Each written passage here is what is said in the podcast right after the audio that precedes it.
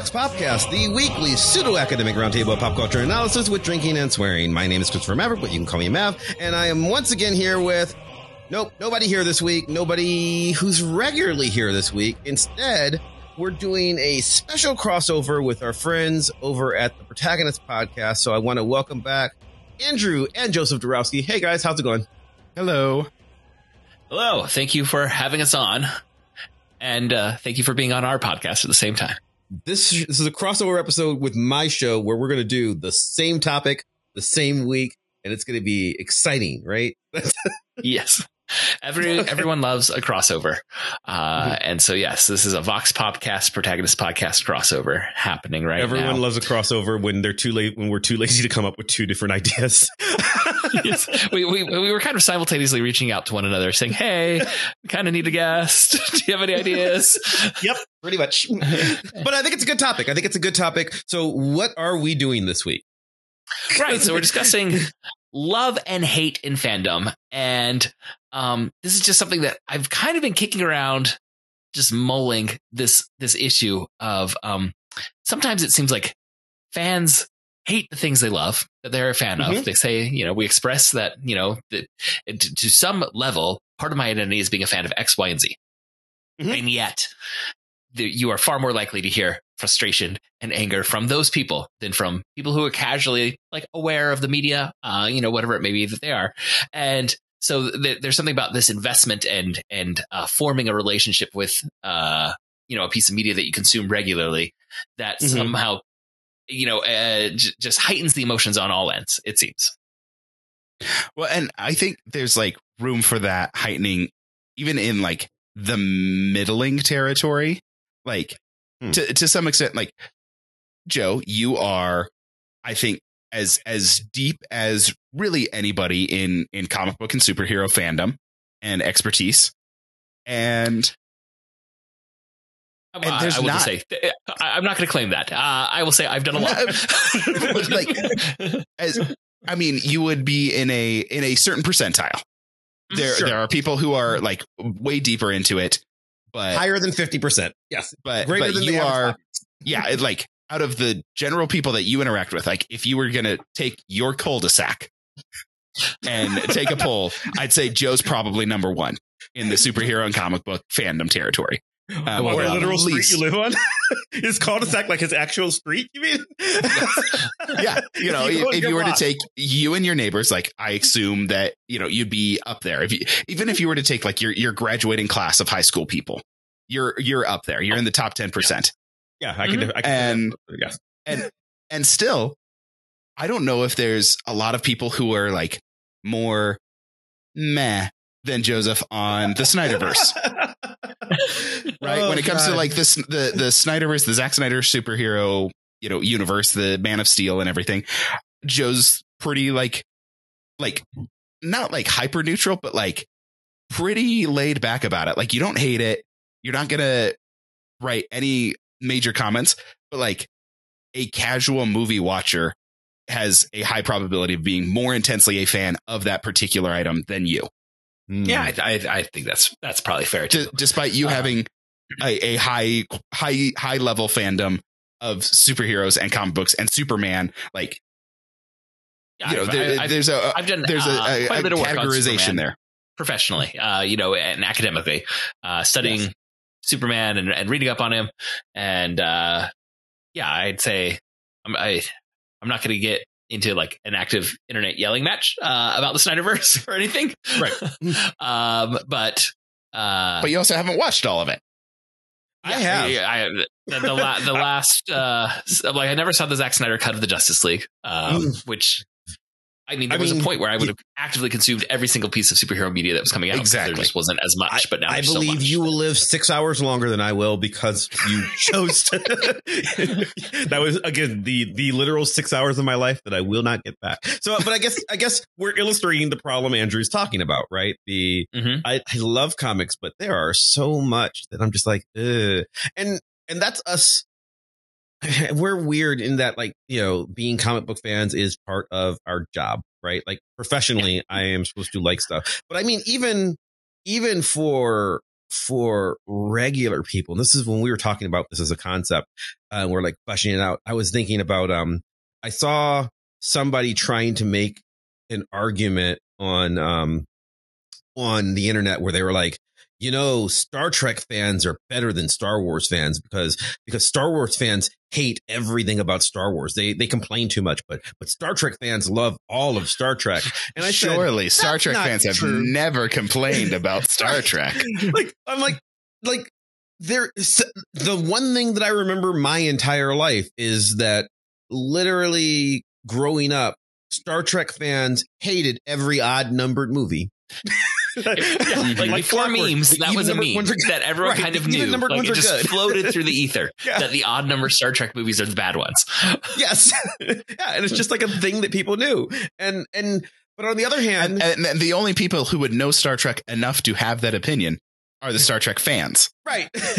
right because you're like oh yeah yeah it really is yeah but then you pointed out andrew you pointed out about hating star wars so, yeah I, i've heard this said that nobody hates Star Wars as much as Star Wars fans. Yeah. so, so, and it's, and it's like, yeah, I guess. And well, and, and you get like the subdivisions of fans who really like this one movie and everyone else hates this one movie and that mm-hmm. and you can determine which movie I'm talking about with that and you know there's different sets oh, that are yeah. you know feeling that way and everything it's like and and like it gets weird because well, I just had a weird thought where it's like, well, now there's like a purity thing. It's like, well, the true fans. I'm I'm mm-hmm. part of the true fandom of this thing because I love this movie, and the ones who hate this movie are are like the false ones. And now it's like a weird political, like geo, like geopolitical, right, social the, like dynamic. Like the, the true like fans the, are the, the true exactly my taste. like mm-hmm. whatever my taste is, the true fans are the ones. yeah. It's like exactly like it almost becomes like a religious thing, yeah. like like orthodoxy and non-orthodoxy, and like okay, well, like which pope do you consider to have been in power when there were three popes at the same time? You know, like it's kind of that sort of dynamic. Is like, well, the true ones, you know, follow the creed, and mm and well, now speaking of Star Wars, it's it's like the Mandalorians in Star Wars. Like the there's way, the yeah. the ones that follow the creed and it's like well the other ones are like no those are zealots yeah it's it's um i mean there's that old chestnut that, that always gets thrown out of the opposite of love isn't hate it's apathy which I mean, is not how language works. Linguistically speaking, that's not true. Um, but but emotionally, but it, it, it, works in that there's you know people who are like casual fans of Star Wars are just very often could be like, sure, that was fine. you know, yeah. you know, whatever. But, but then the people who love and invest, uh, you know, a uh, uh, uh, part of their lives into consuming every Star Wars thing can get that hatred towards some choices that are mm-hmm. made in certain texts of Star Wars that the casual person who doesn't have that love for Star Wars just, you know, it just passes by. And certainly, you know, there's media that, um, you know, uh, sometimes I'll see something about, you know, a controversy about X, Y, or Z, and it's not something I've ever consumed, and it's kind of like whatever. But then I see something about, you know, a, a, you know, th- this big change that's coming in in Marvel Comics or something. And it's like, oh, I don't know about that one. and so, uh, um, so, you know, yeah. it, it, it's it's part of it uh, is true that that investment of love into it and and that consumption of so much of it does make you feel um, mm-hmm more when there's a choice made that you that you that you that rubs you the wrong way for whatever reason it may yeah, be. There's uh, like like uh, passionate or intense positivity and passionate or intense negativity are closer together than indifference is to either of them. Mm. And so so if you're going to feel something, it will probably be more intense either positive or negative. And if you're indifferent, then it's just like it doesn't even pass the threshold to register in either way. So when when I was talking to my wife earlier today about what I was going to be recording tonight, and just sort of you know bouncing the ideas off of her, um, and my wife's a psychologist for people who listen to your show and not mine. Um, one of the things that I was asking her about is just sort of the concept of how people how people think about things that they're invested in, and I'm wondering, sort of not just psychologically but socially, is part of the joy of being I'll, I'll say a super fan, but I don't even want to qualify as to what counts as super fan. A fan of something to the level that you're invested in. I am a comic book fan. I am a Star Wars fan. I am a Barbie fan. I am a My Little Pony fan, whatever, right? If you're that invested in something, is part of the joy the critique, right? Like, Mhm. like, like, is it, is part of loving it defending the parts that you love and complaining about the parts you hate. Like you said, the the opposite of of of love is apathy. You don't want to be apathetic, right? Like I want to. I want there to be constant comic books so that I can complain about the ones that I don't like. That's part of. I mean, I I I think like like maybe I like complaining more than I think I do, right? Because people are always saying, "I just wish this they'd give me the thing that I want." But do you though? Do you really want Yeah. the thing you want, or would you become bored then? I think it's also part of like community uh, building is like the like shared gripes of like, do you remember Yes. when that one writer was on our favorite title and he did this to to that character or Mhm. that one movie in the franchise that everyone like in our inner circle of fandom like we're, we're deep enough in that we have a shared community within the larger community of fandom and it can become very Mhm. gatekeepery uh, Yes. to you know par- parts of that in, in problematic ways i'm not trying to celebrate this but i think it's also a natural part of community um, I think there's to- also to- a good part that. of the gatekeeping as long as it doesn't go too far. So I think there's a Mhm. value. Like, so what I don't want is I don't want somebody being gatekeepery to the point of, well, you don't know the old Beatles songs, so you can't be a real fan, right? Like that's, Yeah. that's not useful.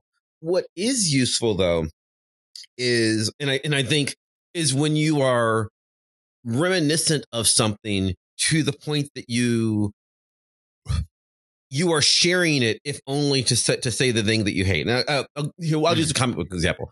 I did not care for um, a comic book story that I know a lot of people in recent years did did love, um, the Superior Spider-Man arc, um, where Doc Ock takes over Peter Parker's body and he becomes Spider-Man for about a year of comics, a year and change of comics, and people loved it. And I was like, eh, it's fine. This is not anything that I recognize nor care about. However, I am a huge fan of Kraven's Last Hunt, right? And Mhm. if I'm if I'm being so gatekeepery that I'm like, well, anybody who likes Superior Spider-Man isn't a real comic book fan, then I'm being a jerk. That's not useful for me, right? But if I'm being gatekeepery to the point where I'm like, okay, you think you like this, give this a try, and then I accept that they go the that the person I'm talking to goes off and reads Kraven's Last Hunt, and they either like it or they don't. And if they don't like it, I can have a conversation with them about, okay, well, what is it about? What is it about your story that you like better versus my story? And maybe they like that their story's be- longer. Like Kraven's Last Hunt is like six issues over the course of two months, whereas Superior Spider-Man is like 24 issues over the course of a year. It's, Mhm. it's, it's considerably longer. Um, so that might be it. Or maybe it's just, um, you know, that I'm old. like, like this is a story from the, I mean, it's a story from the 80s from when I was a teenager, a young teenager, in fact. And, and it so there could be some sung to me nostalgia because- wrapped up in this Right. Well, I, and I've I've reread it. I think it's good, but I think it's I think it's maybe a story that's designed for someone who was growing up when I was growing up, and it spoke to me in a way that maybe if I were a teenager in 2010 instead, I would have I'd feel differently. is that when uh that when that superior spider-man story came out I'm guessing I don't actually know. No, it was it was it has to be uh, more it's- recent right It's a little bit more very old. recently than that. I what think you it's like 2015 or something. Um, maybe as late as 2018. I I I have all of Superior Spider-Man um on hand. I was but- off. 2013. oh so it is farther back than I thought. 2013 through January 2013 through September 2014, according to Wikipedia. oh i don't want that story to be 10 years old because that's That that's feels- stuff That's pretty weird. Yeah, Yeah, that I ooh. Yeah, I still think of it as like recent that they reset the status quo from that. Mhm. It's like, oh yeah, there's a they you know, there's Spider-Man from resetting the status quo. And it's probably like two or three major runs since that Yeah. happened. yeah. Oh, weird. But yeah, But I, yeah, I think Matt, what you're saying is, is that it can also serve um, to find someone who shares your taste, like when they have the same issues that you Mhm. have. Right. So, that can be part of the community building. Is like you know I really liked this part of it, and but but not that part of it. Um, and also I think sometimes it can serve as a red flag when someone has a particular issue where it's like, mm. Is- And you're like, oh, we don't have the same taste. we don't have the same taste, and I there, there might be a subtext as to why you have that Well- particular issue. Yeah. I so I want to dig into something that might be a, a tangent. So if it if we need to like pull back into this Ah, this particular all part of the conversation, but like I'm thinking about this also. So when I was in high school, like I I know that I was like the deepest into comic books out of anybody, but that didn't mean that I knew everything that everybody else knew. Right? There were there were areas where other people had a deeper knowledge because like I didn't read Deadpool stuff. Okay. I wasn't into I wasn't into Deadpool. And so I'm like, okay, some other people are gonna know more about Deadpool, but I also know that I'm reading like three to five times as much comic books, broadly speaking. Like, yeah, but they've never read any Runaways. And they've never Mhm. they don't read any X-Men, and I'm reading like four X-Men comics right now. And I is a very weird thing to be like, okay, like I guess we're in the same fandom because it's comic books and superheroes. But like there's different there's different like areas of that fandom Silos. and different depths of it and and yeah so there's silos where it's like oh like i can't actually like talk to them about comic books because like we're not going to be talking the same language they're going to be talking about a certain set of like spawn and deadpool stuff and i'm talking about other stuff good stuff. You're talking about good stuff. Well, Well, I'm saying that, but, And but, I'm talking- isn't that, yeah but isn't that part of the I- part of the thing? Because I, I didn't like Deadpool either, and I didn't like Spawn. I mean, I I I- I mean, it wasn't for me. Is what it is. Runaways was one of my all time favorite books. I love Runaways, and you can sort of so.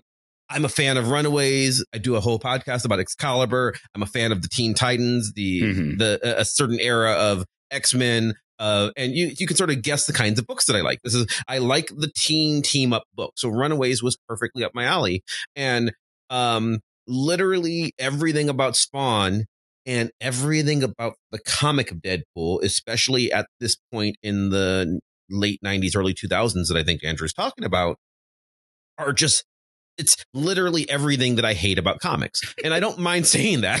It's like so, like I mean, it's it's the loving to hate. Like, I, but but it's what other people loved about comics right, right, and so like I mean, I'm I'm I said it as a joke, you know, like oh well, you liked good stuff as opposed to the stupid stuff that like you know, but like, but on the other hand, I love the Deadpool movies. I think they're amazing. I think they're great. But I hate the Deadpool comic book. It's just, it's never been something that I'm interested in. And I, um, similarly, I, I hate the boys comic book. Everybody said, oh, you, people tried so long get me to read the boys. You'll love this. You'll love this. And I finally read it and I was like, oh, this is, this is bad. This is actively bad. I do not like this at all. So much so that it really surprised me that the TV show is one of my favorite TV shows. Um, so the point being, I think that my identity as a comic fan, you can sort of say, okay, this is, you know, the boys, Deadpool, these uber violent books.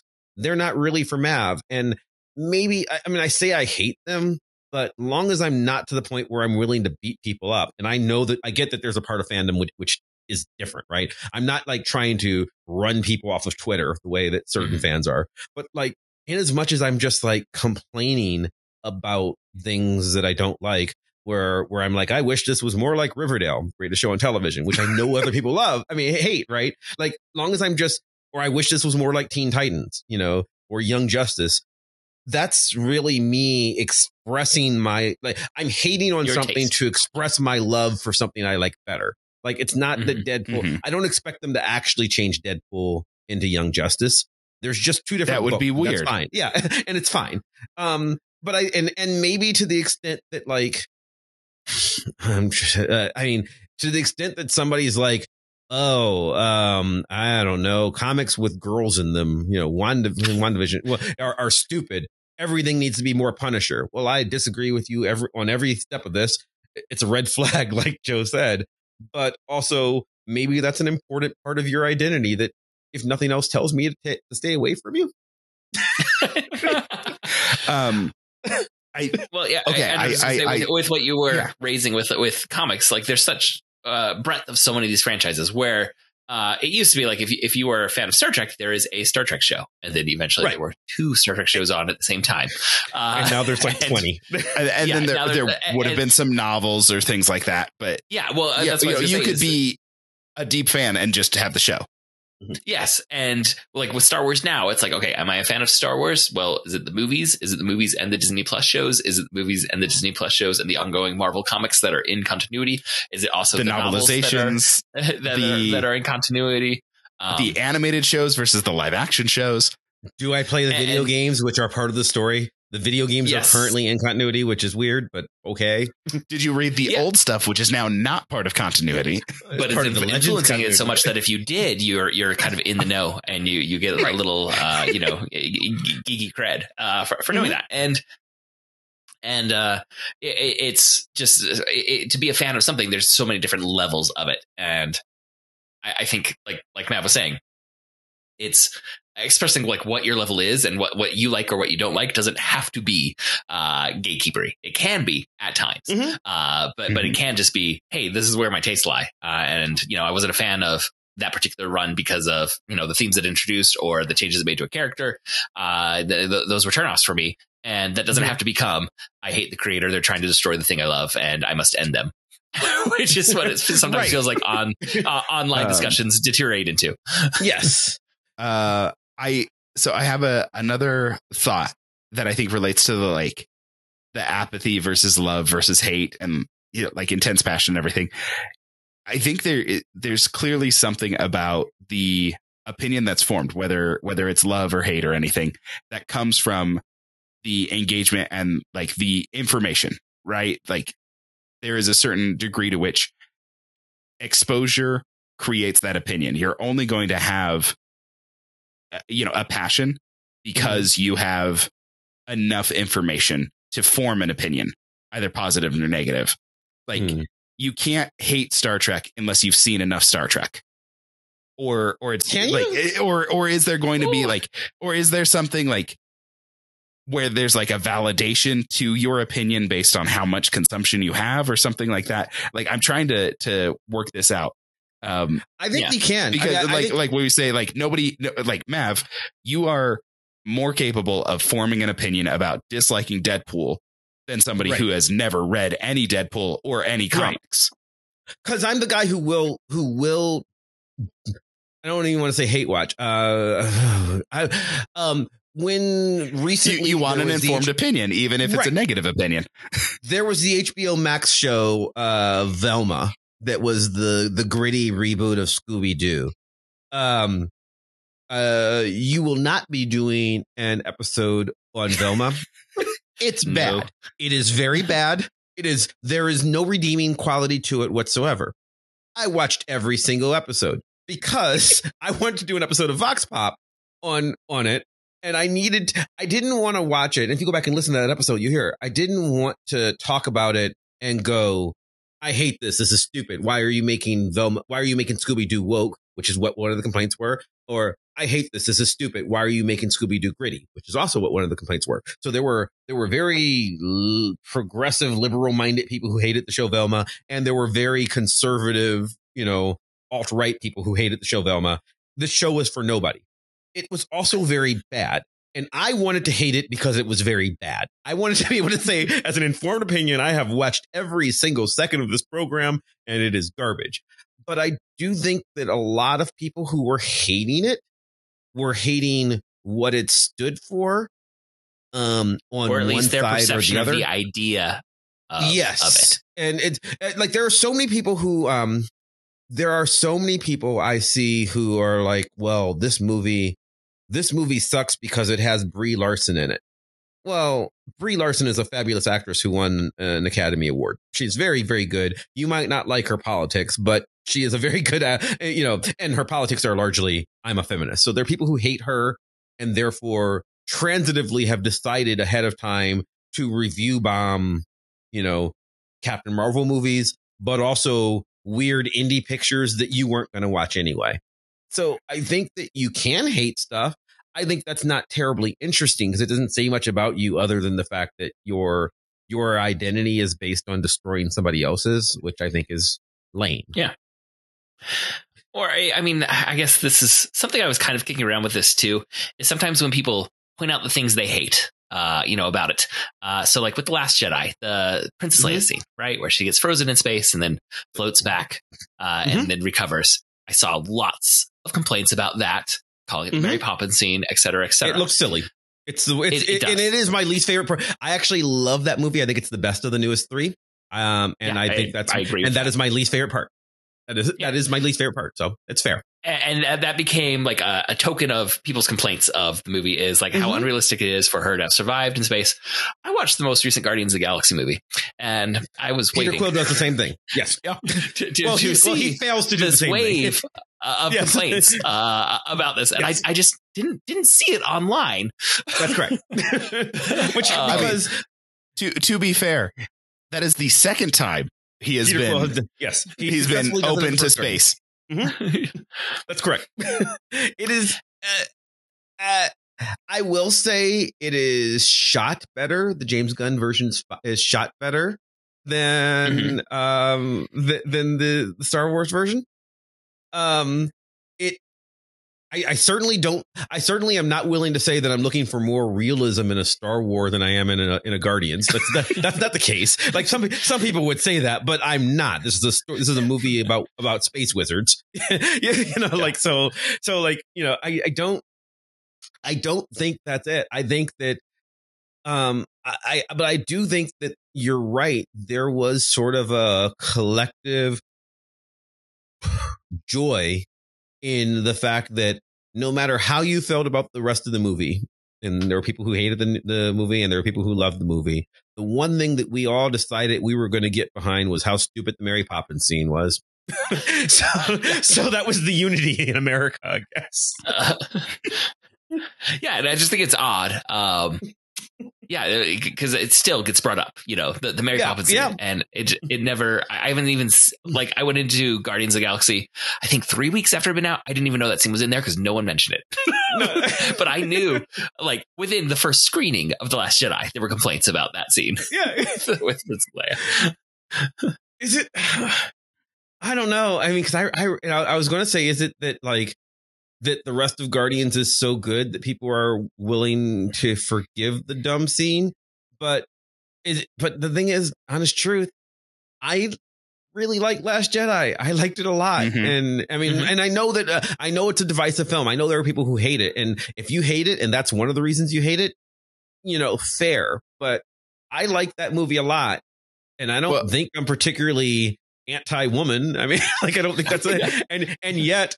Yeah, that scene looks. I mean, it, it it it looks dumb. It's just the way it happens just feels dumb to me. So Mhm. I so I'm and and maybe it's just because she you know she while unconscious force you know force floats her way out there, whereas Peter And Quill with, needs uh, to be rescued. Mhm. Yeah, so But someone even, else but pulls even then, in. yeah, but even then, it's still it doesn't matter because it's still. It's, it's the same thing. It, it really is the same thing, and I, I, I don't think- know.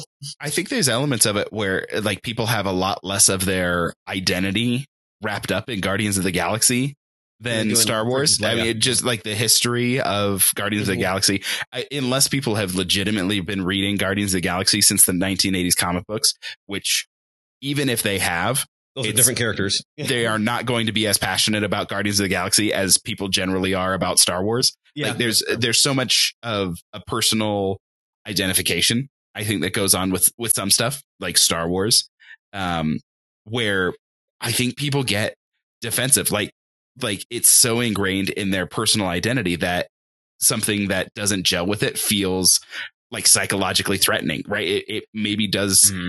Get to their fight or flight response. It's it's oh this is challenging to my self image. This is challenging to my sense of what I believe myself to be. Mhm. And that challenge cannot stand. I must protect my self image, which is tied up with this product. And therefore I must protect this product from itself. Like it's it, Yeah. like it becomes a really weird thing. But like, but nobody feels that strongly about Guardians of the Galaxy, or certainly not enough people feel that strongly about Guardians of the Galaxy Mm. to have that kind of reaction. Whereas there's a lot of people who do feel that strongly about Star Wars and have built their their nerd or geek identity heavily around being a Star Wars fan. and so something that is is challenging to their Star Wars sense of self is maybe more more dangerous than you know what somebody might have developed for for Guardians of the Galaxy. And I'm like, I was reading the Guardians of the Galaxy comic books in 2008. That's about as deep as the fandom goes for it. Mhm. Is like I not- was yeah. buying and collecting Guardians of the Galaxy in 2008, and that's what the current Guardians movies are, are based on. I'm like, Right. And there's things that like mean a lot to me. Seeing them in the like 2008 costumes in this last movie, I was like, I really like that. Mhm. Like I was reading the comics with those costumes and seeing them in like the like the the costumes that I'm familiar with meant a Mhm. lot to me. And maybe it brought a tear to my eye, but I don't think I could be brought to argue about the sanctity of you know Right. characterization or like well this looked dumb and it's it's a it's it's a major issue like i just can't bring myself to do that but i can see people feeling like i think i have more strong feelings about star wars movies than i do about the guardians movies Yeah. and so there's Um, things that yeah. people are attached to in different ways to different degrees Andrew, you're, you're touching on something. So a little while ago, I I like formulated this idea, and I was surprised how quickly I was able to like map it onto so many different fandoms. So it was um, the fa- every fandom will say, "I love this thing so much; it is the best thing." But the people making the best Sure. thing are the worst and want to destroy the best thing. They must be stopped. okay. I must Yeah. stop them. and um, I was when I first Kennedy thought of this. destroying my childhood, that kind of thing. Yes, Good. I was specifically thinking about Survivor uh, because they're, the, the hardcore Survivor fans get so upset about Jeff Probst and some of the twists that he introduces to the game every new season uh, and say this is destroying what, what Survivor is. But immediately I realized this is also Star Wars fans. It is also, Mhm. I, I realized sports fans that complain Mhm. uh, like, like college football fans right now with all the realignment and the decisions that are being made about, you know, what rules and, you know, all these other Mhm. things. Or I'm sure it's there for professional wrestling. I'm sure it's Yes. there for, for comic book Oh, I, fans. and- I can I can give you the exact example for professionals because yeah, I think you're absolutely right. I think that this is what I was hinting at before. People say that they want a certain thing, but they don't actually know what they want. They think they do. If you Mhm. let a deep fan program your your franchise, and I don't care if it's a, if it's pro wrestling or if it's Star Wars or a comic book or it's uh, Days of Our Lives, the TV show, um, the soap opera, right? They will they will program things to who more or less match up to the glory days of when they were biggest a fan, right? So you'll just rehash. It's it's it's a problem with um, with, um it's why Chris Claremont eventually left X Men because Chris Claremont had been doing this job for a decade and a half, and then you suddenly had he he was no longer working with Byrne and Romita. He was now working with Lee and Liefeld and Portacio. And these are, from his perspective, they're kids who grew up reading his work. And then they wanted to do their take on those stories again. And Claremont was like, but I did that story 16 years ago. I don't want to do that story again. It's a, you know, I've, I've moved past the Dark Phoenix saga. And I was like, no, no, we would like to do Dark Phoenix saga again. And I think that's why you end up with people who are like, oh, you know, the real Star Wars that was in the 70s. And, and it's like, yes, when you were four or whatever, right? you know, like that's like you, like you like the Star Wars, Star Wars is a, is a franchise that is for children. It is a, it is, these are movies that are made for, and you know, and I first watched these movies when I was three and four. As did you guys, eh, as does everybody, Mhm. right? So the Mhm. ones that I like best are the ones that were available to me when I was four. And now I'm 48. so, so like, you know, these new ones, it turns out don't quite hit as hard because And- I'm 40 something years older. and it's just, it's not the same. I think Joseph's totally correct with that that assessment. Like, Mhm. um, so I mean, obviously, I and my wife are doing a Disney podcast. We're we're Disney fans. We're in the Disney Zeitgeist. like media bubble Sure. to some extent. Like w- we have to pay attention to stuff. Nobody will like. I mean, one, nobody can get angrier about things going on at the Yeah. theme park. So, like, even it, like we'll we'll go with the theme parks Mhm. to be even more removed, like another form of media. Nobody can be angrier about Bring what's happening Splash at the theme parks than the people who are fans of the theme park and are going all the time. But they don't want anything to change. And I can't, the Splash Mountain thing, I can't get over just like how wild it is. Like people are selling jars full of Splash Mountain water on eBay for hundreds of dollars. And It's and going to evaporate. That will not last. no, also it's a sealed jar, Joseph. um, and they have a picture of them scooping it up into that jar, so you know it's real. Oh, Uh, are there some certificates? They, they try to have provenance to it, That's- that's- not certificates, but but photographic evidence. Um, but then, and like, and and so like nobody is is going to be more furious about that than like the Disney parks fans who are going there all the time. Right. But at the same time, I'm sitting here. I'm like, it's not an original ride. It's from the 80s. It's called Splash because of the movie Splash with Tom Hanks. It's Right. not even related to the movie that it's that it's that is depicted in it. Like this ride is not sacred. and and and and they will tell you nobody is doing more damage to the parks or the reputation of the company or the pleasure of the guests like the you know the the happiness of the guests than the executives who are making every decision Sure. both the, the decisions that they like and the Mhm. people who are approving all of the merchandise that they Right. love to buy and are obsessed the ones with that are literally financially invested in the outcome of this. Yes. like like nobody is doing more damage to the Disney parks than the Disney executives, even though the Disney executives are the ones who are making every decision that makes you happy. And Yeah. yes, they're making all the decisions that make you angry. But like Sure. you just bought that that t-shirt. They approved that t-shirt. They also Yeah. there's also Well, a it's bit also of um, misremembering. I was gonna- there's there's misremembering all the stuff they probably would have hated when they were eight if they'd been aware of it. You know, like like like you, you tend to only remember the good things. I'm I'm thinking of like people who are like, oh, you know, the new Ghostbusters sucks, and it's like, you know what? Okay, yes, you like Ghostbusters, but there were other movies that came out that year that also sucked.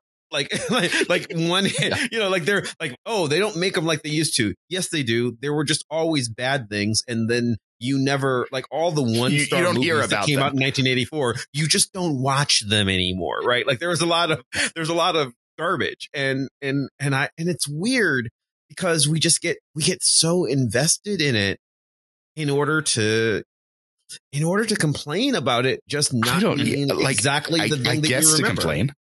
Right. but I- it's but I mean- also um like the idea of uh, I mean you've referenced already like there's a certain segment of Star Wars fandom that are like oh Kathleen Kennedy's destroying George Lucas's vision it's like excuse me sir and madam George Lucas's I know what you thought of George Lucas's vision you expressed was it there. quite clearly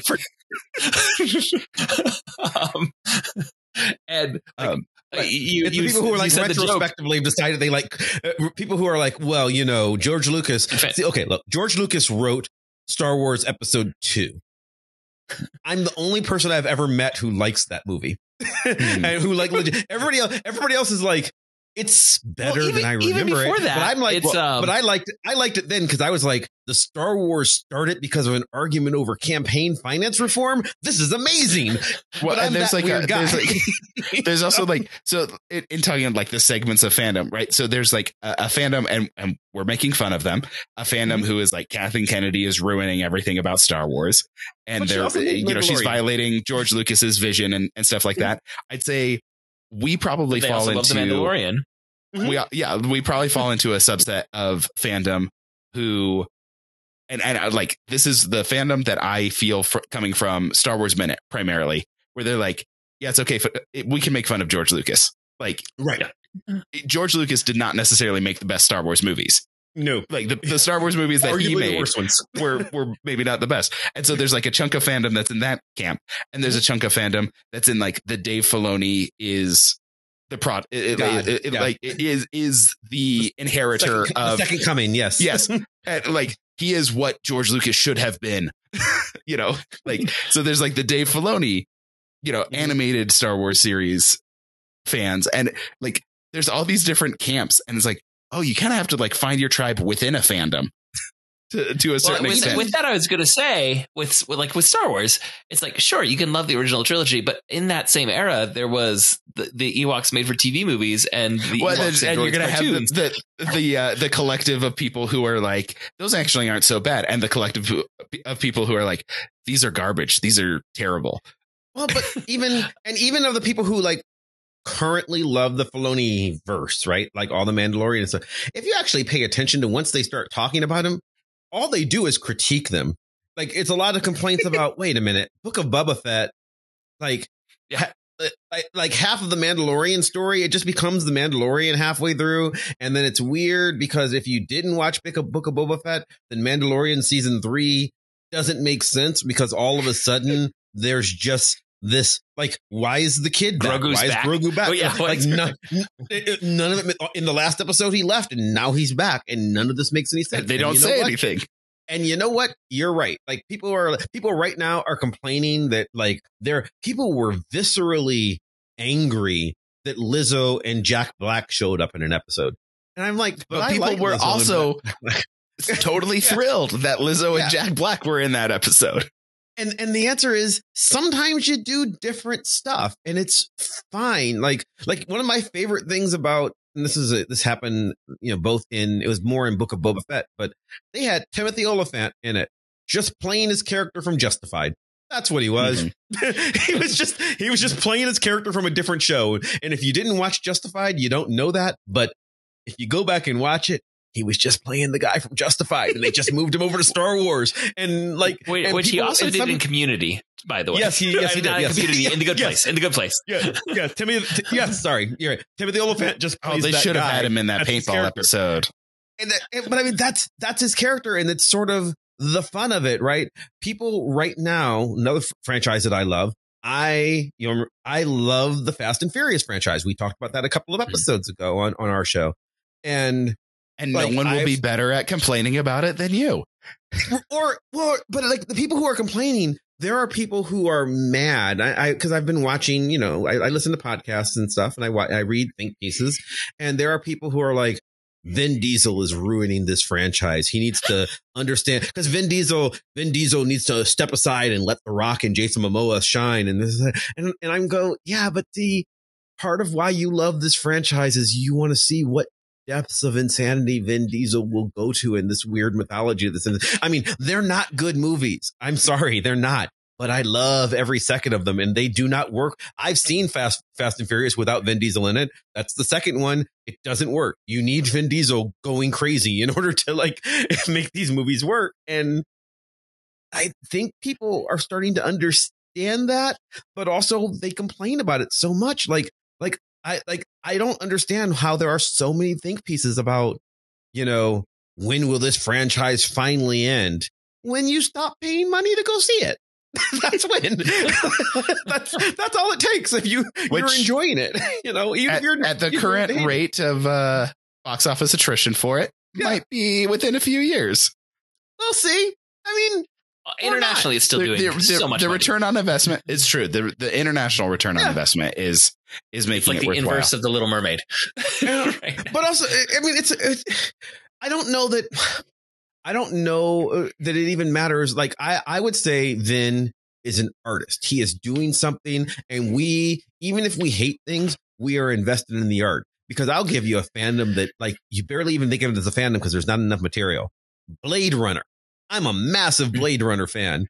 Blade runner fans hate blade runner all of them like, like no one actually i i actually like blade runner i've watched every well, single but version which of it version of it do all you five hate? of them i have the i have the box set and i and i enjoy each of the movies The I've box set watched them being all. just the first movie, just re-edited Yes, in five just different ways. five Five different times, versions yes. of the and it, box. com- the- and it comes with a little one model movie. it comes with a little model car and i bought this this blu-ray set because i'm like yes i want to see this um so yeah i've watched blade runner a lot um i enjoy the blade runner um uh, blade runner 2049 the sequel which nobody liked everyone go back and read the reviews it came out everyone was looking forward to it and everybody was like oh this is bad. This is not what we thought. This didn't. This is this didn't live up to my expectation. It's weird, and everybody and everybody's like, how how could this have gone so wrong? It's like it didn't go wrong. Everybody has always hated Blade Runner. Go check the box office result, results from when it first came out. No one's ever actually enjoyed Blade Runner in real time. This is just how it works. Um, and and a whole community has grown around people complaining about everyone else misunderstanding what Blade Runner is. like we all agree that we all agree that everyone else is wrong and we just have our own take on it and that's what blade runner is and and that's that's part of the joy the the joy is complaining that the other cuts are wrong you know you have your favorite cut and the other ones are all wrong and that's part of the game. I, mean, I think Um, there is like like w- when you are invested as a fan, you're going to come to know the the thing that you love so much that you're going to see the seams, you're going to see some of the cracks, and you're going to Yeah, complain yeah. about those. And to not hold it all as perfection, I think that's actually a very healthy attitude towards media. Is that there's good and bad in this thing, and I, I love it despite its flaws, or you know whatever, however Mhm. you want to frame that. Um, it's just there's also that problematic level where it does become you know death threats Mhm. to writers. Uh, yeah. The, the toxic level. Can Yeah, I the- tell you about? Um, let me, uh, Mav. You probably haven't ever heard of this, Joe. I, I mean, I know you have heard of this some, but there is a place near to where we live in Utah called Evermore Park, Mm, and idea. Evermore Park is it's kind of like a it's it's like a like a LARPing theme park. Um, it, Huh. like it is intended to be. You know about like the Star Wars Hotel sure. it's like that. It, it was a predecessor to that. It was okay. Come and interact with all of the all of the like people at the park are going to be actors and they're going to be conveying immersive storytelling.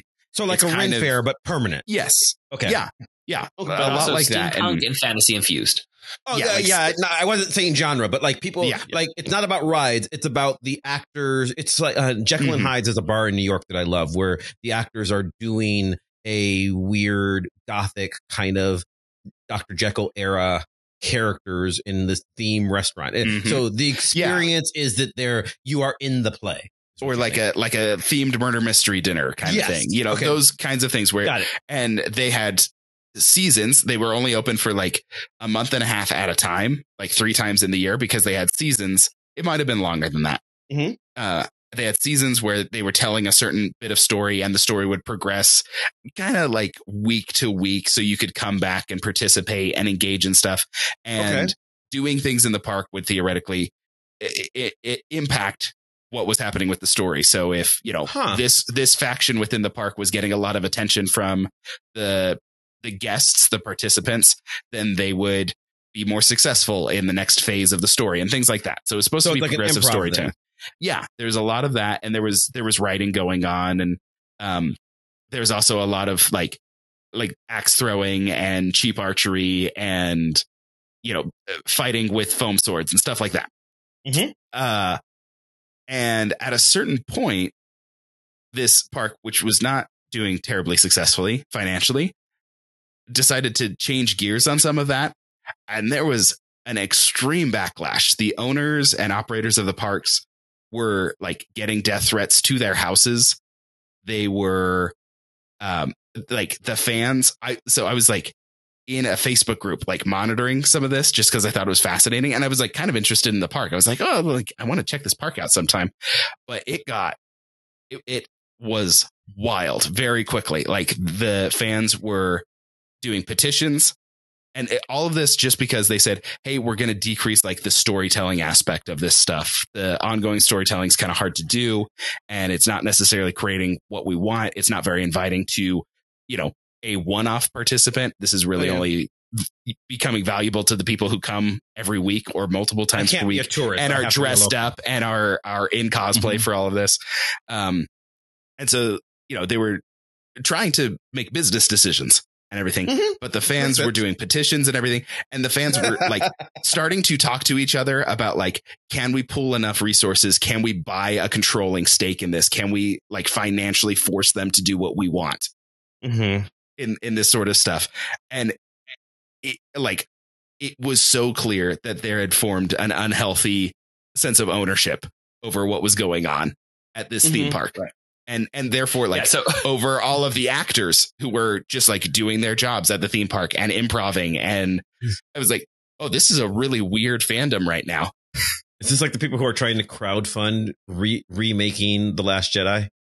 Still, There's yeah like it'd a- probably like it'd probably be that kind of crowd. because there's a group of fans who I think that they I I think they've like literally had raised like a million or like some ridiculous amount of money of like Kickstarter funds to not nearly enough to actually do it, but like I was gonna say a, a million's a lot and everything, but it's not enough Right. to make a movie. to make a Star Wars. But like they, they I know that they were like raising money because they're like, no, we're going to redo this and fix Rian Johnson's mistakes and and and just completely misunderstanding that.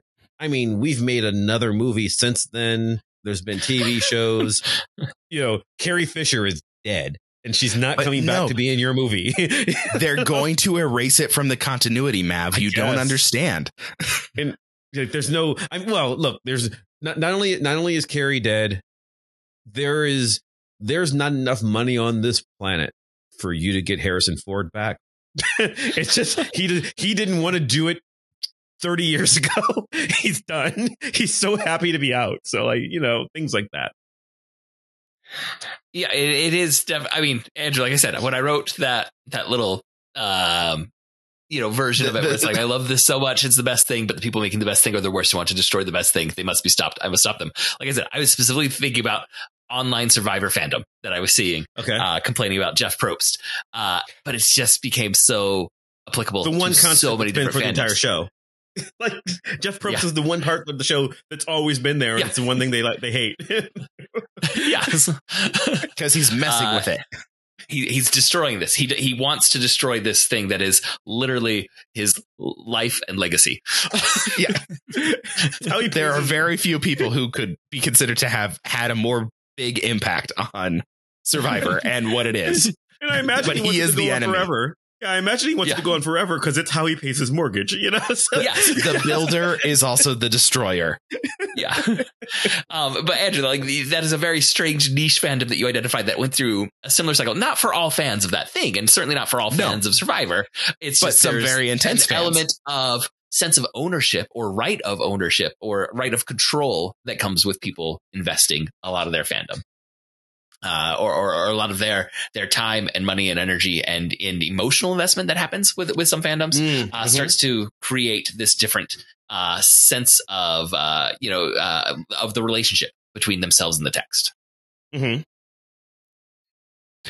Mav, when I said professional wrestling, you immediately uh, pinged on on something over there. I know that's a world that you're Yeah. much more invested in. Yeah. I- it- how does this It's- relate to that fandom over there? You- and- so wrestling's weird, right? Because wrestling is a fictional sport that everyone has known for quite some time is fictional, but we all just sort of agree to suspend disbelief in order to make it work, right? Like there's uh, so the difference between a regular play like going to see a Shakespeare or Hamilton or whatever and going to see a wrestling match is there's no fourth wall in wrestling, right? Like if I'm watching, like I, I'm at a wrestling show, or in my case, I'm performing in a wrestling show. You as a fan, you know that I can see you. Like you expect to be a part of the show. Like, not, are, are you going to get in a fight with me? No, but you expect that if you yell something mean at me, I'll hear it and I will react. That's the that's the part of the show. As opposed to if I go to Romeo and Juliet and you go, "You suck, Romeo." Romeo has to pretend that he can't hear you, right? If you say you you you suck John Cena, he's supposed to react. It's part of the show. So it relies on this natural investment. So you end up with things like um what we call we call X Pac heat. X Pac was a wrestler that everyone hated and everyone complained about X Pac all the time, and they booed him mercil- mercilessly. And people were like, "When are they going to get rid of this guy? Get him off the screen! You suck! You suck! You suck!" But the thing is, they were tuning in every week to complain about X Pac. They, they want him there so they can hate him. That's or- his that's his job. or they might not want him there, but they need him there because the entire point of Oh. like he he's a bad guy, right? Like it doesn't make sense for the WWE to fire him because you're tuning in every week to complain. Like that's that's the show. And right now, that guy, right now, the heavyweight champion is Roman Reigns, and people have gotten sick of Roman Reigns, and they're like, when will this end? And it's like, you can't, like, he's the bad guy, and maybe you hate him for what you perceive is the wrong reason, hmm. but he doesn't actually suck because his job is to get you to hate him.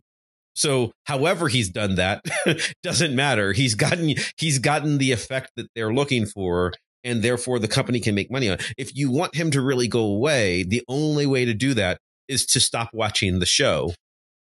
But then you'll never know if he goes away or not, right? Like it's a it's a weird catch twenty two. And I think what ends up happening is, you know, people so people watch this and they go, well, wrestling's not the same as when I was a kid, back when Hulk Hogan was running around and, and Andre the Giant and, and, you know, Junkyard Dog. And you go, why can't we have that back? And the answer is because Hulk Hogan is a very old man and Andre and, J- and Junkyard Dog are dead and the world is different, right? Like the show that you were watching in the 80s was, first off, you were a child but also it was responding to Reagan era politics. And we don't live in that era anymore, right? Like, even though people like to think that it's apolitical, the show is responding to a world with Joe Biden and Donald Trump and Barack Obama. And, you know, like that's the world that we live in today. And that's what wrestling is built around. And it's got to look differently. So it's, so there's just a weird progression that wrestling is, I think, more, it's more vulnerable to it because the illusion of the art is that you as a fan absolutely matter in a way that other art forms don't have that, right? Like any other art form, if I watch a Marvel movie, it doesn't matter whether I cheer or boo, Captain America is not going to react. like mm-hmm. it just can't happen. But like wrestling, wrestling fans want to believe that I can cheer somebody and make them become champion. And sometimes you can.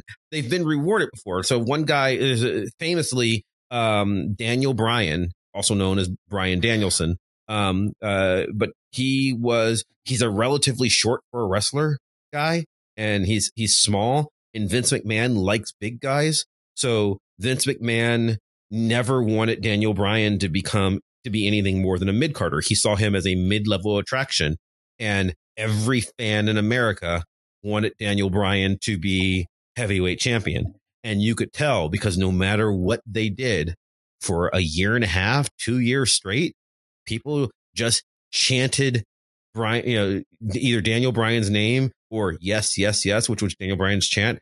They chanted it constantly throughout the rest of the show to the point where eventually the company just caved in and they made Daniel Bryan the top attraction because people wanted it so bad. And fans want to believe they can always do that. Fans want to believe that they can get Sonic redesigned mm-hmm. in Sonic the Hedgehog, oh. like that's like that that kind of thing. And I think that so I or or the the Zack Snyder uh, cut of Justice League released. Yeah, that they can right that they can just complain and complain. And and I mean now they did get the Jack, Zack Snyder cut of Justice League, mhm. but part of that was was because like the pandemic, pandemic and, like nothing was available. right. There was a there was a pandemic, and so, so first off, the movie wasn't finished because we were like, well, we told you it was finished. No, it wasn't finished, and Snyder said it was finished. The but it wasn't finished, right? But but but the Snyder cut happened because there was a pandemic, and Zack Snyder was willing to finish the movie in his driveway, literally. He shot mm-hmm. the rest of it in his driveway and edited it himself in the basement for like $25 million because that's what they had for him to work with. And that, that's like a really special circumstance. And even then, it kind of didn't work out. like it didn't make any it money. Did, it did not drive so, subscribers to HBO Max like they no, thought it was going to. No, it didn't. so you're not going to get it. So like, so now they're like, well, can't, and other people are like, including me, I really, really, really, really want to see that Batgirl movie, but I know yeah. I'm not in charge and like part of you know there's a but there's a point where i don't know do i want to vote with my with my you know my consumer dollar by not going to go see i don't know the flash comes out or the flash is out now that people are as people are listening to this, but that kind of thing you know like like what are you what do you do in order to mm-hmm. in order to in order to get what you want and I mean, I feel weird criticizing it because, you know, both of our shows, plus like, you know, like my literal job, Joe's literal job is part of is being a media critic, right? So like, like that's part of what you're what you're supposed to do. So mm-hmm. I don't want to say like yes, I think I'm really good at it because, you know, I went to college to learn how to be good at it. But I don't want to say that necessarily makes me more valid than somebody who just has an opinion. Your opinion mm-hmm. is always right for you. So you should be able to express it. I think that's a good mm-hmm. thing. I think it's just it's just weird when the expect when the when the complaint becomes expectation. I Yes. I really liked something that you said earlier, Matt, where like in describing the wrestling, you said, well, he needed to be hated. Like the fans Yeah. needed to hate him. That's that's like there is a need for that. I think I'm trying to now I'm trying to think. It's like, okay, in in some of the cases with the movies, like if there's not something that like we're supposed to hate, are we going to find something? Because not every time is a villain supposed to be hated. Sometimes a Right. villain is supposed to be hated, but sometimes it's Loki and you're supposed to kind of like them. And so we have to find we have to find some other stuff to hate. And Mhm. especially if it's like Star Wars and you're going to have a redemptive cycle for your villain. It's like, well, I can't hate this villain because they might redeem him and Mhm. make him a good guy by the end. So I guess I have to hate something in the production or something. And and it's different from like fiction like that to where you get into wrestling, which yes, fictionalized, but if if the fans can't hate a wrestler, they're going to hate the the the, the company. Right. Because it's not giving them what they want and what they Mhm. need. They need something to hate or else they're going to hate the production and the Mhm. you know the creators. And so they need a heel of a wrestler that they can hate. Mhm. So that they don't hate Vince McMahon. and and then um in sports, I mean Joseph is okay, the most satisfying season of BYU football is not going to be a season where they don't have they don't play against the University of Utah. You need to the have rival. the team that You you hate. rivalry. Like the Yeah. rivalry matters more and it's more valuable. Like if BYU had a perfect season but no rivalry game, that's less satisfying than a I mean, bad season with a rivalry. I, I would game. be satisfied. I, I would take it. but there'd be something missing. But then, I- then if- the next time a given the choice of rivalry, a perfect season or a season with one loss, but we beat Utah, I'd still take the perfect season. but but a season but with yes, the rivalry, like you you need some sort of opponent, right? It, it can be anybody that you know Oh, yeah. gets to be targeted. no, with no, it. But sports like rivalries with is a good sports, you'll, you'll of you'll Mhm. target it somehow. And I know Mav, you you've watched uh Marble League. Mhm. It's it's marbles. Yeah, but the I hate some of those marbles. The O'rangers suck. They're I wrong. like the O'rangers. Yeah, they have not. wrong. You keep You're projecting onto them like they're the Dallas Cowboys. They have not They won as much as you say they have. the O No. Rangers are showboat. They they show off a little too much. That's like, right. they, they don't do it the right way. They're not there It's for the right disgusting. reasons, Andrew. It's- you know, back, Well, what, back what do you like the when I was crazy a- cat's yeah. eyes or something? But like I watch the marbles and I'm like, yeah, Team that black. marble sucks though. I don't like that marble. That that marble's a bad marble, or that marble's a cheater. It's a marble on a dirt No. track. Like it is not actually happening. But what I need to create that kind of narrative. I need Mhm. to root for somebody and against somebody else. It's not satisfying enough just to root for one. I have to be rooting against something else. Yeah, yeah. And I ha- like having having some sort of hatred is part of my enjoyment of the Marble League. And hopefully I can like I can disassociate enough where it's like, okay, like I wouldn't actually like chuck that marble onto the ground to break it or anything like that. And hopefully with sports teams you can disassociate it enough so that you're not like actually getting in fights with the other team's fans. I know that's not what actually happens. Yeah, I know yeah, people, people do do. not uh, disassociate. People are constantly Mhm. having issues with that sort of stuff. And like people are like pouring pouring beers on the heads of children wearing the opposing team's colors. And it's like that's not super cool, you know? That's probably a bad a bad Oh, move yeah, fandom. yeah, I, I will go farther than not super cool. I will say it's actively bad. I'm I'm willing to Yeah. take that stance, Um, Andrew. But like Bold- even when I'm watching even when I'm watching marbles rolling around a track, I'm going to create that much like Sure. identity and that much like love and hate simultaneously. Mhm. So I don't know if we can get away from love and hate both being part of our fandom. That's depressing. Well, hopefully you can, you know, emphasize the love and not let the hate turn into, you know, I don't know, uh vandalizing children on the sports stadium. well, I was gonna say, like, often on the on the Protagonist podcast, we're talking about like great characters, great stories, and you know, our default is we're talking about something that is good. But very often at the beginning of the episode, it's like, okay, here's a few nitpicks that we have about this particular text, uh, and we're, we're just gonna get those out of the way, and then we're gonna celebrate what we love. But we're also going to acknowledge that this is not, you know, a perfect text. Not every text is Mhm. Paddington Two and perfection. Um, you know, so And when we steal your format, so on Vox Pop, when we steal your format, we do the exact opposite, right? Like so, so our our version of doing an episode of Protagonist is we do we do shows every once in a while that we call "Is this a bad movie?" know, where, where, where we where we're picking something that we know people have complaints about, and we're sort of embracing the complaints and then trying to find the goodness in it, right? We're trying to Mhm. we're trying to look at Fast and Furious and say, yeah, but what about parts that are awesome, right? You know, you know, um, uh, or like I did Under the Cherry Moon was like the first time where we actually called it, is this a, is this a bad movie? Where, um, like I know that there are people who complain about Under the Cherry Moon. We know that the, we know the flaws in this film. Um, and we're acknowledging those flaws.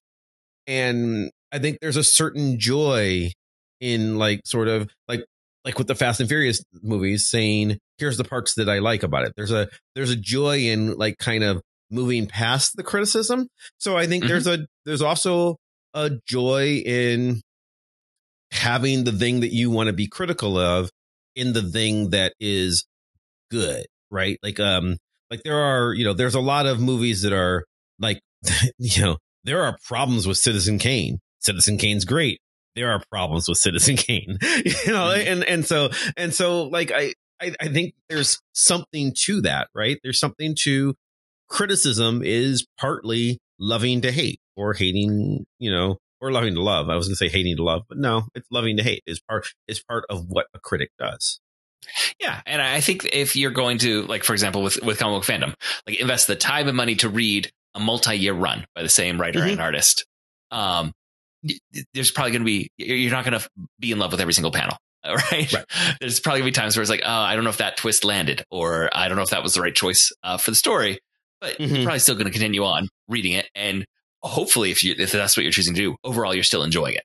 Um, if it gets to the point where mostly you're identifying the things that complain, maybe there's a better use of your time. Get a new hobby.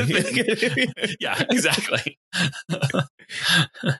uh, so I, I, I don't know that we've come to like uh, we, we haven't solved anything when it No, comes we've to re- love and hate and fandom. Other, other We've than resolved nothing you're maybe- saying.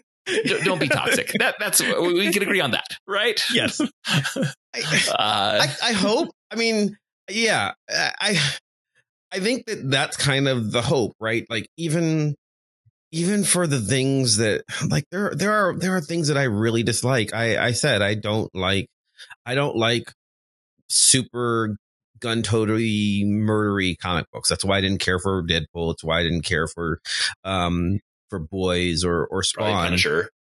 Punisher. Oh God. I, like, I mean, and, and, and yet I see, I see there's more to it than that when done mm-hmm. right, which is, I think, why I'm willing to accept them as films more because they're smaller bursts. But I, but I think the fact that I can recognize what I hate about those comics and what I love about the Deadpool movie, for instance, or the Boys TV show is, I think, the essence of criticism not saying you're stupid if you do like this.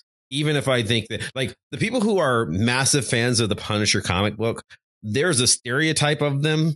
And the people who really do fit that stereotype are not my favorite people in the world. But I think that there's more to me not liking them or their book than just, well, you hate, you like Punisher, so therefore you're dummy. That's not, it shouldn't be that. So, Mhm. yeah, don't be toxic. I think is a good lesson. Right. Uh, Andrew, do you have any final thoughts to wrap up the issue I- I of think- uh, love and hate and I think I agree with don't be toxic. I don't know if we can not have both love and hate when we care about something. So in that sense, you know, like the opposite of love and hate is apathy and all that. but like don't don't let the hate be bad. like focus on the love and don't be nasty. Yeah like i think there are actually like, like fun uh ways to to vent about the things that frustrate you uh about a fa- fandom. And it can also be something that like like i said it, it helps you to find people who have similar tastes to you and that can be a really good thing. But also you don't want to only surround people uh, yourself with people who think exactly like you. Um so uh j- just Get a podcast uh, where you can talk to your friends about media every week. That that works. yeah, yeah. I, I found that to be a very useful uh, way to to work through some of these feelings. Not necessarily like financially rewarding, but it's useful. Oh no, no, it's very cathartic. It's really, it really does. it. You know, some people would do therapy. We have podcasting. it's very helpful. Oh, thank you guys, Joe, Andrew. Where can people find you? Uh, I host uh, the Protagonist podcast where each week we talk about a great character in a great story. and I am often on that show as well as my own show, Disney Animation Minute Essentials, uh, going through Disney animated movies one minute at a time. I think I like to think that we're we're on the love side of that. I don't think we're usually like, man, we hate this movie. That's uh, we wouldn't want to do those one minute at a time anyway. So We hate this movie, and now we've got 122 minutes left. You realize, like eight minutes in, oh no, we've made a terrible mistake. I'm rethinking. I don't, I don't think I want to do this anymore. As always, you can follow me on Twitter or Instagram or Facebook, all the places, always at Chris Maverick. You can follow the show, all those same places at Vox Popcast. You can follow the show's blog at www.voxpopcast.com, where we talk about whatever we're going to be talking about next week. And you can leave us comments on this or any other show. You can suggest a topic, maybe a crossover again. Who knows? Um, you can tell us what you like and what, you know about this uh, this episode or any other show. If you enjoy the show, and we certainly hope you do, then please subscribe to us on iTunes or Stitcher or Spotify or wherever the hell else you get podcasts from. And do us a favor, leave us a five star review. If you leave us a five star review, that gooses the algorithm and really helps us out. Especially if you leave a review, not just a rating on iTunes, Apple Podcasts. Um, it makes me feel all warm and fuzzy inside. I would like to thank Maximilian of Platform Music for our epic theme song, but never so epic and playing playing us out. And once again, like to thank Joe and, and Andrew for joining me, and we'll see you next time. Bye.